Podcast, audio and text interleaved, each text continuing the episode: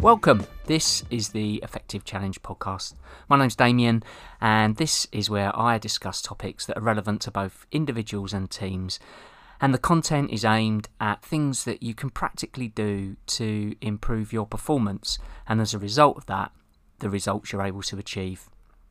I'm really interested in any comments you got around the content or perhaps topics you'd like to see covered in future episodes. Uh, please drop me a line. It's Damien at effective challenge dot com. That's Damien, D A M I A N, at effective challenge dot com.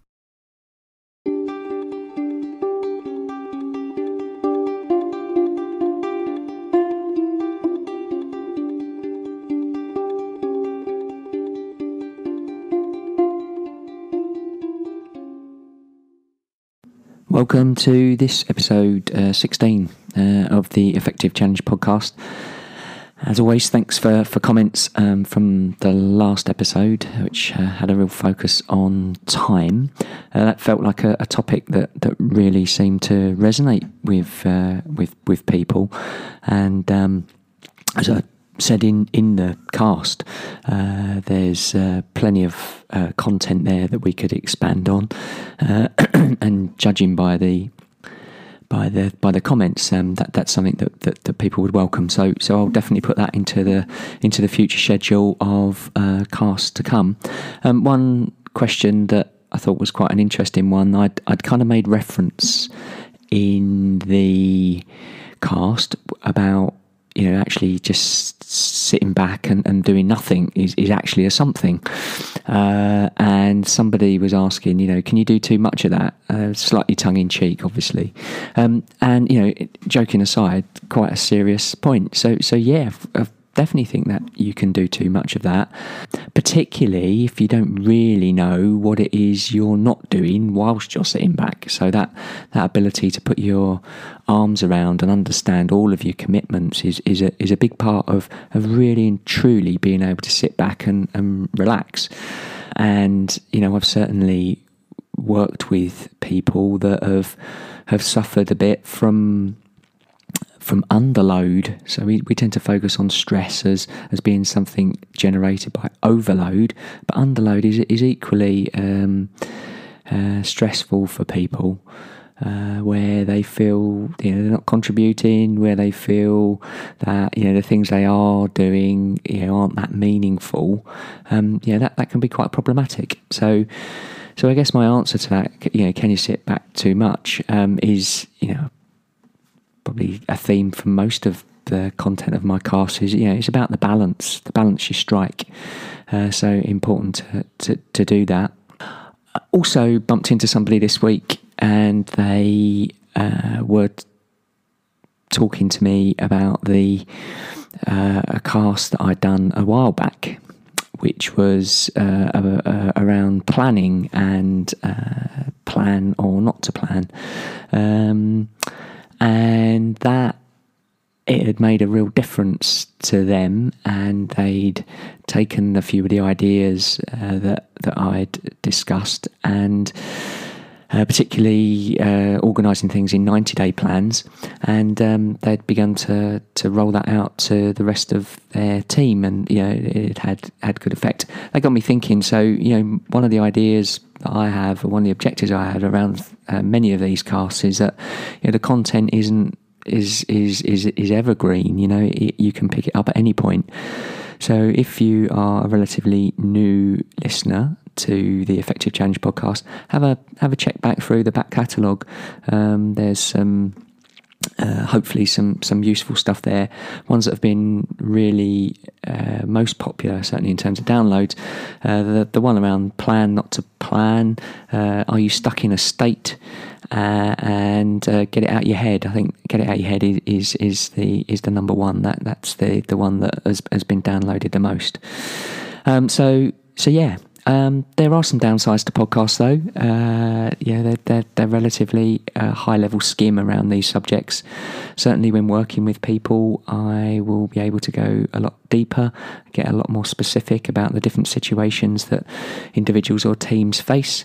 So if that's something that is of interest to you and you'd like to pursue uh, taking your performance to the next level, um, yeah, drop me a line. Uh, it'd be really good to see how we might be able to collaborate and work together.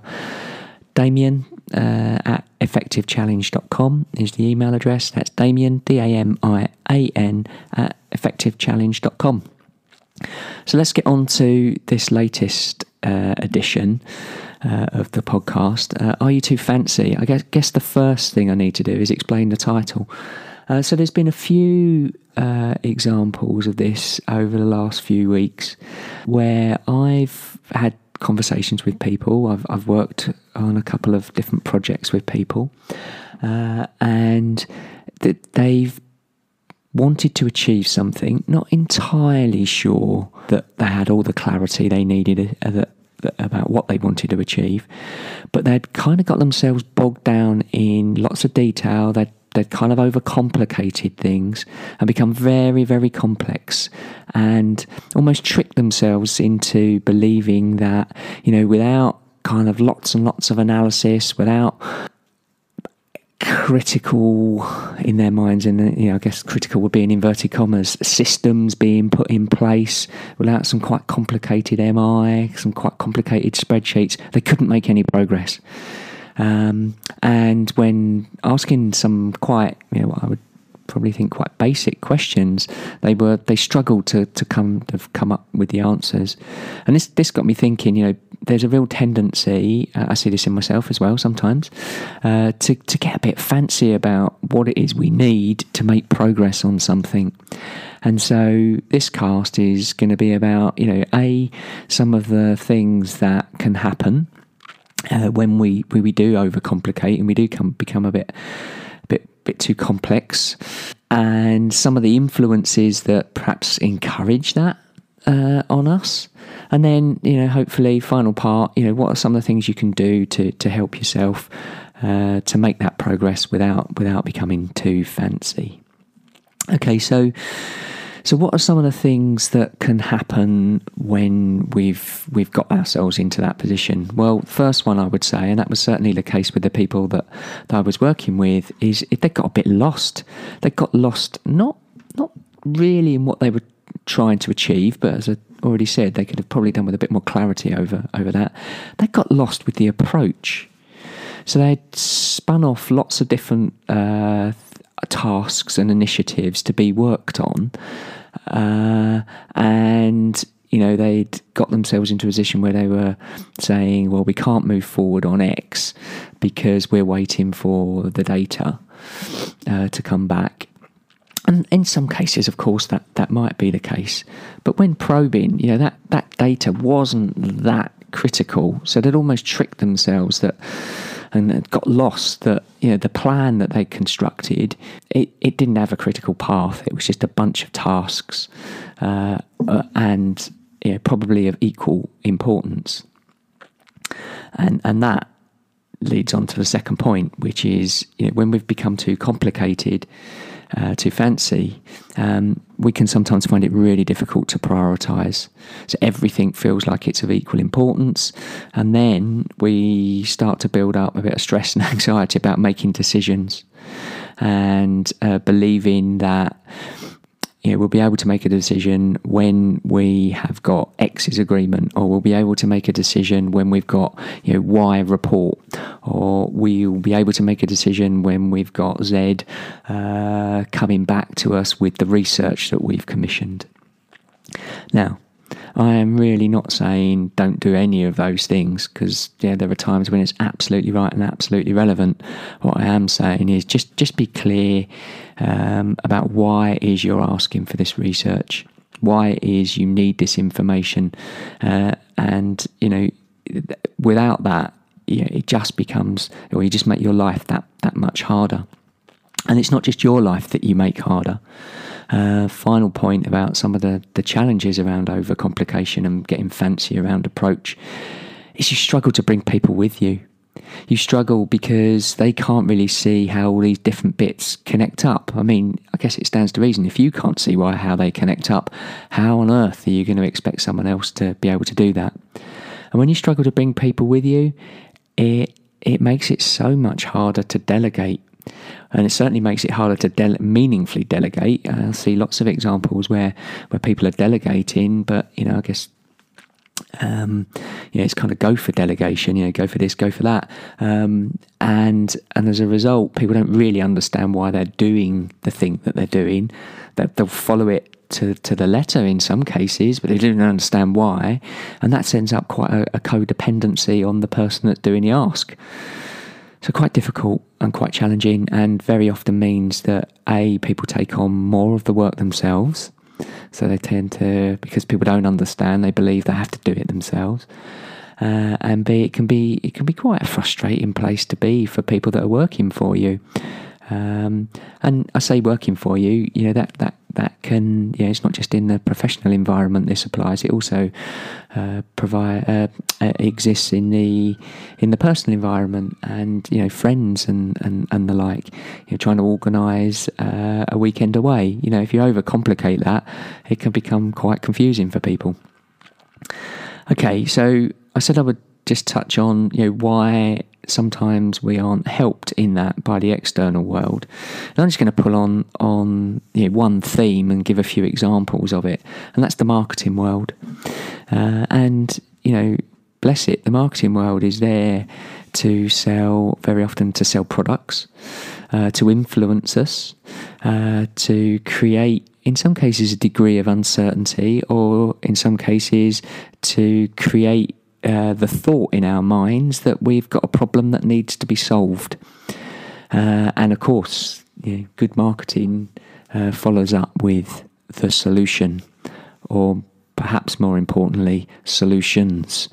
Uh, and there are many and varied. And, and the, I guess I'm going to bring out three examples. Um, the first of those is uh, around exercise and diet. You know, there's a massive industry or industries uh, in, around exercise and diet that can quite quickly uh, encourage a person to overcomplicate uh, some goal around wanting to get a bit fitter, and perhaps um, wanting to make some adjustments in, in their diet. Uh, and, you know, I was listening to a podcast myself around nutrition, and uh, this was around a particular uh, sporting product uh, for for nutrition uh, to do with to do with cycling, and and uh, there was a, a sports scientist uh, uh, being interviewed, and he, he said, you know, a lot of our products are, are absolutely fantastic, but they're the, they're the kind of cherry or even icing uh, on the on the cake. That's probably a bad analogy, actually, when talking about nutrition. I'll stick with it. Uh, cherry and icing on the cake. You know, if you're not doing, if you've not got a decent cake to start with, it, it's not gonna it's not gonna really help. So his his explanation: if you're not eating good, fresh, uh, fresh food, uh, you know, fruit and vegetables, et cetera. Um, you know, taking high high end supplements is probably not not going to do you. It probably won't do you any harm, but it's it's not going to do the good that you believe it might. So that's a really good example. Are you doing the basic things? Same with exercise. You know, um, you know, very often we can spend quite a bit of time. I see people spending quite a bit of time researching. You know, what are they? What gym are they going to join? Uh, you know, uh, what personal trainer is going to give them the best? And talk to friends. And I mean, what, what's your what's your experience? Uh, to to learn all of that, which is brilliant. And I'll come on to that later, the final part of this cast. Um, But yeah, just don't overdo it. You know, the industry's there to encourage people to feel like they're they have a better option that's just out there, if only they could find it. So keep searching. Um, yeah, very often that, that can be quite elusive, uh, and you can certainly make progress without continually trying to reach for something that's bigger and better. My second example, and it, it goes back to um, episode fifteen, and that's time management and productivity systems. Uh, you know, there are so many out there, and so many approaches, so many apps, And um, some people, some people describe that as productivity porn. You know, people get a real kick out of searching for the new system, adjusting their system that's going to help them be that much more productive. Chances are it won't. You know, are you doing the real basics? Final area, and this is one that frustrates the life out of me, uh, certainly when working on projects, and that's risk management and uh, complicated approaches to risk management, complicated risk registers, uh, people spending time arguing over mitigation plans and ownership. And you know, I'm not saying don't do those things, because of course they are absolutely critical to risk management. But tends what I tend to see is people get more hooked up in, in board meetings over the, the process, the approach, than actually mitigating the risk itself. Um, you know, is this is this a very high or a high level risk? And I, you know, I just always ask the question. You know, I spend quite a bit of time uh, in challenge functions in in project boards. Uh, and, you know, I'll always ask the question, what, what happens differently if we grade this as very high versus high? And very often there's some blank looks around the around the table. Um, sometimes there's a bit of an approach, which is great. But so let's not argue whether it's high or very high. Let's do something about the risk itself. Let's do the mitigation. It kind of feels like risk management's a verb to me. So, so spend your time there. So there's three examples of, of um, where overcomplication can, can play out: exercise and diet, time management and risk management. Okay, so let's get a bit more positive. Been a bit downbeat there. Uh, what can you do to help yourself? So I've got four things. Uh, there are many uh, uh, that could, could play in here, so I've selected four. Uh, and the first of those, and I've alluded to this uh, a few times, um, okay, clarity of objective. What is it you're actually trying to achieve? So whether that comes down to, you know, you want to lose a bit of weight, you get a bit better with nutrition, whether that comes down to you want to improve your team meeting, uh, whether that comes down to you uh, want to make a career transition. Be really clear, invest some time, really identify what is the clarity of your objective, um, and then work out what's your start point, where are you in relation to that. Uh, and, you know, I see uh, people skip over that step uh, way too quickly. Um, and then, you know, they construct a plan that uh, is probably too complicated for the objective they want to achieve, but really fails to recognise where they're starting from. And the final bit of this is that once you've got your, your objective, your start point and your plan, specifically underlined in bold, what is What is your next action? What are you actually going to do next? Uh, and people very often become quite fanciful around that. No, you know, very often the next action is, you know, pick up the phone, call Fred, arrange uh, a session where we're going to talk about Project Y. It's to pick up the phone. That's the next action. Uh, it might be, draft the three bullets for the conversation I need to have with Fred. So that's before you even pick up the phone. Um, it might be uh, raise at team meeting for the content that I need to discuss with Fred. You'll, you'll get the point. It's it's really being specific about what the next action is. Most people I see um, will, uh, when they're unclear of the objective, you just uh, have as their next action, make progress with Project Y. That's not specific enough. You really get specific. Next thing, work out the basics and do them brilliantly. Uh, and you know, that's a mantra that, that I use a lot when working with people, working with myself. I've probably said it on the cast before. You know, basics done brilliantly leads to uh, brilliant performance. Uh, and you know, I'm not going to apologise for that. Um, you know, if you're doing uh, any of any of your approaches, you know, let, let's use the example of a team meeting. Basics done brilliantly. So what are the basics of our team meeting, and agree what they are. You know, is it, is it, you know, we start on time and we don't wait? Do you agree that, you know, we're always kind of running from meeting to meeting? We'll give it, we'll give a grace period of five minutes. Being clear on that, that's a basic. Because if you're not clear on that, some people are going to be sitting there during that five-minute grace period, getting frustrated uh, that the fact you haven't started on time. And then other people, you know, if they're five minutes late and you have started, they're going to get frustrated. So, yeah, that's a real basic around clarity of understanding. So work out what those basics are, and that, yeah, applies to absolutely anything you you you, you take on. Understanding and working out what the basics are. Now, I'm going to get a bit contradictory here. You might need to do a bit of research there. You might need to speak to some people, uh, find out what they think. Uh, the reason why I think that's contradictory is I think you can do too much of that uh, and then confuse yourself. But, you know, experiment. Experiment with what you've got. Don't wait too long. Uh, experiment. Check how, how things, is it working? Uh, and if it is, carry on doing it. If it isn't, adapt. And if it really isn't working, drop the thing that you're that you're doing. Don't follow it slavishly. Just work out what the basics are for you and and do them. Uh, and then, you know, if you really want to help yourself with those basics, write them down, share them with someone, and ask to be held to account to them. Um, Yeah, it's really powerful. Simple, but powerful. Okay, third point, uh, M I. Now, M I can definitely help. Uh, you know, in in in most ob- ob- objectives, some form of M I, either explicit, uh, you know, uh, or or implicit M I. You know, uh, are people turning up on time? Just, you know, have a feel around that when you reflect on how well a meeting has has has, has gone. Um, however.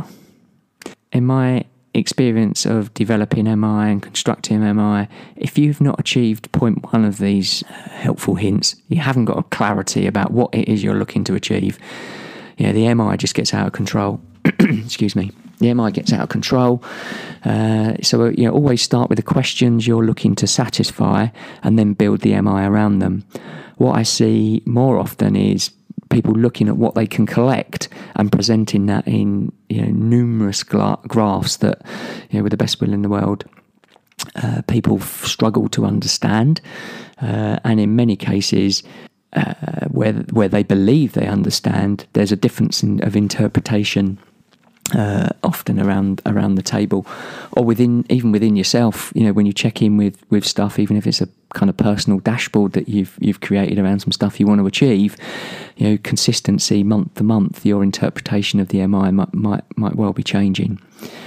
So my mantra around uh, collection of M I is, you know, just because you can doesn't mean you should. So really start with what it is you're looking to achieve and then build the M I around that. Okay, final point, number four, uh, start small and then potentially expand. So, you know, really get the basics, really hone in on what it is you're looking to achieve, and then do some things. Start small and then build. Don't wait too long before making at least some progress, some momentum towards what it is you're looking to achieve.